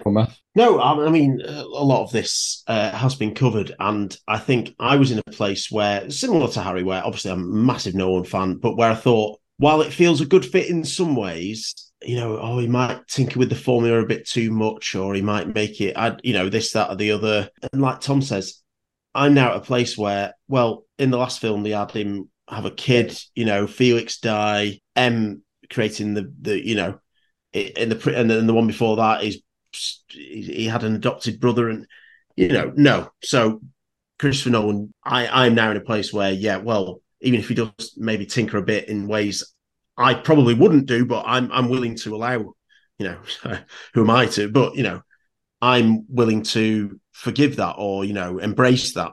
Even I think, yeah, in terms of what you're saying about style, I think he does have a style. I don't know if Harry meant more. If you saw a frame from one of his films, you wouldn't always know that it was one of his Yes, compared to yeah. like Denis Villeneuve or Yeah. I don't know Edgar Wright or someone like that or Wes I think- Anderson or something. I think just on that point, halfway through his run of s- films, you casual casual film goer wouldn't necessarily know who Christopher Nolan was and be able to link it to his other films. I think now people know that because they've heard of him, they know the run that he's on. But there's no there's no striking visual style. He's had you know he's had a, f- a few different cinematographers and he's still kept up. Uh, yeah, I just there's nothing striking or distracting. I think compared to other directors. Sorry, Matthew, interrupted you. Yeah, no, no, no. I, I, I just wanted to say about that because there, there are things, you know, tropes and you know the way sort of some scenes crescendo and and and various things. And Tom's right, like there are quite sort of heavy and you know things are moving quickly, even though his oh, films quite long. Like they're moving quite quickly, and you've got to, you know, he trusts his audience to keep keep up essentially. But you know, I really do look at. at I mean, he, he that, that's something I want to say. He said that after Oppenheimer, because he found that you know he's found it quite a serious, heavy, you know, Oh, yeah. theme Nihilistic, he and- said, yeah. yeah. That he now wants something a bit lighter. So that would would feed into Bond. And yeah, just just like with the Batman films, even though Batman films traditionally take place all in Gotham City, in each of his like the worst scenes outside of you know a bit more globe trotting, you know, gadgets are involved. Uh, They're they're pretty Bond really, and also his his villains are really memorable. Um, I think you said you said this maybe Harry, and I know lots of those. You know, like the Joker. I mean, he's always going to be memorable and everything. But like Bane, I mean, some some people, you know, almost take the mick out of Bane a bit. But how many more people are aware of Bane as a villain and the performance than nearly any Marvel villain? I don't, you know. Rob Brydon and Steve Coogan obviously taking the mick out of his voice and, and whatnot, Yeah. but I just don't see the same impact that characters have in Marvel films and other in other and, other films. So I don't know. He, he gets it that for an action adventure film, you have you know you have your hero, and then you, you have the person they're coming up against. You have all these obstacles, and you have a plot for them to thwart, and which is ultimately what a Bond film um, needs. So yeah, it does seem glaringly obvious. I'll be gutted if it if it doesn't happen, particularly if it's if it's their decision. if it's his decision, then you know what what can you do in in some ways. I do understand, you know, John Orty and David Zaritsky who are reticent, you know, because of the fact that he might make, you know, it becomes more about being a Christopher Nolan film. I totally under, understand that. I think of all these people, Christopher Nolan is the person who is respectful enough of the material and positive enough about it that he wouldn't want it. He wouldn't want it to be all about him. Well, you know, when he's with Batman, he didn't he No. didn't book the books, did he? In the comics and and give you something completely different. It's all within the comics. Yeah, yeah, yeah, absolutely. Yeah, yeah. I mean, I just, I, I really, I really hope it happens. It's, it seems, it seems too obvious, but that shouldn't be a reason not to do it. Come on, Trying to will it into such- action. Yeah, I know. It's, it's manifest it. Yeah, yeah. Harry, Brian Brian Clough as England manager is a very old reference, but yeah, best manager in the world by a mile. But oh, we don't want him. He's a bit no. He'll want to take over. He taught. Yeah, well, that's it. It's, it's a, in some ways they could. I know they've got a friendship with him, but he is a threat to their position, their creative position, their the credit they get. But I think think of all the credit that they can get by appointing him, by getting him on the team, I know. on board. Your Oscars, I know. technical Oscars. I know it's sli- I, know, I know it's slightly cynical. It is important to think about how absolutely enormous it would be. The film, hmm. it would be absolutely massive. I'll be honest as well. He will be picking up Best Director at the Oscars in February. Absolutely dead on for me, or in March, whenever it is. So Yeah. if it's- if- when we're talking about good publicity for the film, goodness me, that's. I know Yeah. it's not that important to us whether or not the new Bond director's won an Oscar, but No, no, it the isn't. public, it, it- goodness me, That'll be Yeah. brilliant timing to announce him just before or just after. And I suppose now, you know, the writer strike's ended. Negotiations can start now, and things can be said and released. People can get attached to projects. Yeah. Stuff might start happening. I'll um I'll start to wrap it up there. I think because you know we've spoken now at real I have spoken. Yeah. Yeah, I came into you know set up this episode knowing it'd be one of the biggest as we talk about Bond twenty six because it just the director obviously dictates the direction. But I think talking about it's been so good for me personally, just because at the moment I'm thinking only about Christopher Nolan and that excites me. But I'm also worried about how I'll feel if it's not Christopher Nolan. Will there be some disappointment? But I, I really enjoyed the names that people were throwing out, and it, it reminded hmm. me that actually there is a real world of amazing directors out there at the moment that aren't Christopher Nolan that would do a great job that we could be Mm. just as excited about. Christopher Nolan would be great. Some of those names that got named before, there might be others. How good, you know, we're in this position to look forward to a Bond film. And I think there's some very, very talented filmmakers out there at the Mm. moment. There are ones that I don't want anywhere near it, and I'm confident enough that they won't. I don't think they'll get it. So I feel pretty pretty pleased about it, and I do think, even though it's quite a negative conversation, it's important to think about what's happened to the Bond, Bond franchise in the last twenty years, and kind of get an understanding of what we really need to happen next with Bond twenty six, what the fans are crying out for, and what what cinema goers, you know, the world needs as an adventure hero. We need James Bond back, loud mm. and proud, unashamed. Bond fans shouldn't be shouldn't have to feel the need to criticize parts of their own franchise. They should now enter a period of we are all proud to be Bond fans, Mm. you know, unashamed Bond fans, and I think we really have that opportunity now. I think this is a new chapter, freshing a chance to refresh things and uh, and take a really positive step forward. Go on, Matthew. Yeah, you, Yeah, sorry, sorry. I will. No, no, no. I know you're trying to wrap it up. No, no, yeah, it is amazing. You know, No Time to Die. Did it make about seven hundred odd million, nearly eight hundred? I don't know. Yeah, something like that. And I know partly it was partly affected by coming out of lockdown, but you know, as you mentioned, Oppenheimer, an R-rated story about scientists, has made nine hundred and fifty million. Imagine how much they could make if they if he did a Bond film. And also, I was just picturing, you know, if if he directed the first one, but then maybe set up a bit of it so that even if he didn't write the next one, it you know, he uh, there might be a bit of you know some templates there, or you know, would retain executive producer or producer, and then like someone like Jo- Joseph Kosinski came in, or a you know, or a Gareth Edwards or someone like that. I mean, it could really set the set the thing up in a really good place to be, you know, a, a real big player in in Hollywood again. and backed by Amazon, you know, in terms of the marketing that's possible Yeah. there and how they are pretty much everywhere around the world. This is a, pri- a prime uh, opportunity for Bond to, to become Right. front and center, to be on the side of billboards, to be on the side of Amazon crates. And the other thing I've always I've thought about with Nolan as well is he he, he loves the prologue, doesn't he? The opening scene. I wonder if he'd do Yeah. anything with that. I wonder if he'd release the prologue as you know some, Oh, yeah. something because that's something he's done before with since the Dark Knight with his action films. He's like to release the opening Yeah. sequence, the prologue, um, as a bit of Yeah. marketing, and that's something that could potentially work in his favor. so, So many Bond exciting. film things in his films. It's Yeah. Anyway, a great conversation, and us talking about it's helped us. But I suppose the conversation carries on on social media. You know how you you guys have your say and what you think. There might be things we've said you agree with. There might be things that we've not considered, and you need to let us know about it. But it's a it's a conversation to be had with positivity and excitement as we just really trying to will on progress with this next Bond film, and maybe things will start to happen now. We, we shall wait and see. But thank you for the conversation. Uh, thanks for all the suggestions, and yeah, just continue to create a bit of a buzz around this film. Mm. Um, so yeah, we're going to keep looking out for updates, but at the same time celebrating everything that already exists about the Bond franchise that we love so much. So thank you for listening, and stay tuned for whatever comes next. Good night, folks. Good night. Peace and love. Peace and love. Good night. So the day after we recorded this uh, huge chat about who's going to direct the next Bond, the internet went crazy over a tiny comment that Christopher Nolan made in an interview promoting Oppenheimer. So uh, here it is. Celebratory uh, week, you know, coming out of the the strike being resolved. I'm Yeah. sure you're happy about that. Yeah, very Get back to work on your next movie, whatever it is. Bond, maybe. No, sadly, no.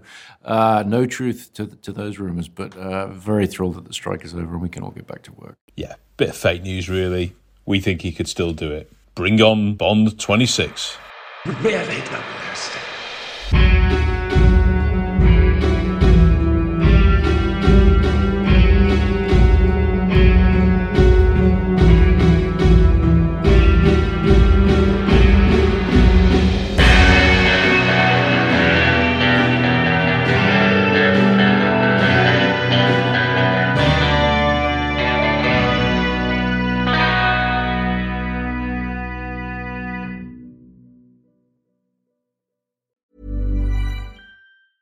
Planning for your next trip? Elevate your travel style with Quince. Quince has all the jet setting essentials you'll want for your next getaway, like European linen, premium luggage options, buttery soft Italian leather bags, and so much more. And it's all priced at 50 to 80% less than similar brands. Plus, Quince only works with factories that use safe and ethical manufacturing practices. Pack your bags with high-quality essentials you'll be wearing for vacations to come with Quince. Go to quince.com slash trip for free shipping and 365-day returns.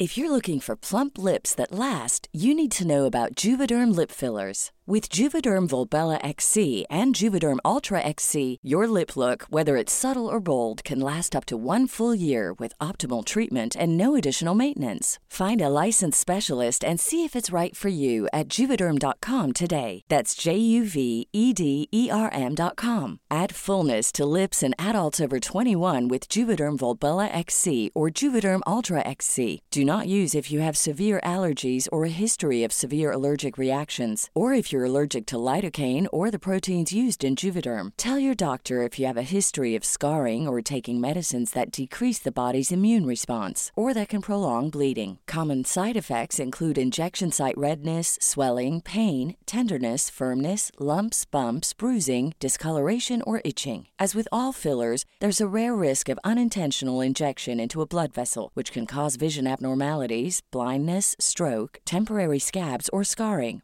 For full important safety information, visit juvederm.com. Even when we're on a budget, we still deserve nice things. Quince is a place to scoop up stunning high-end goods for 50 to 80% less than similar brands. They have buttery soft cashmere sweaters starting at $50, luxurious Italian leather bags, and so much more. Plus, Quince only works with factories that use safe, ethical, and responsible manufacturing. Get the high-end goods you'll love without the high price tag with Quince. Go to quince.com slash style for free shipping and 365-day returns.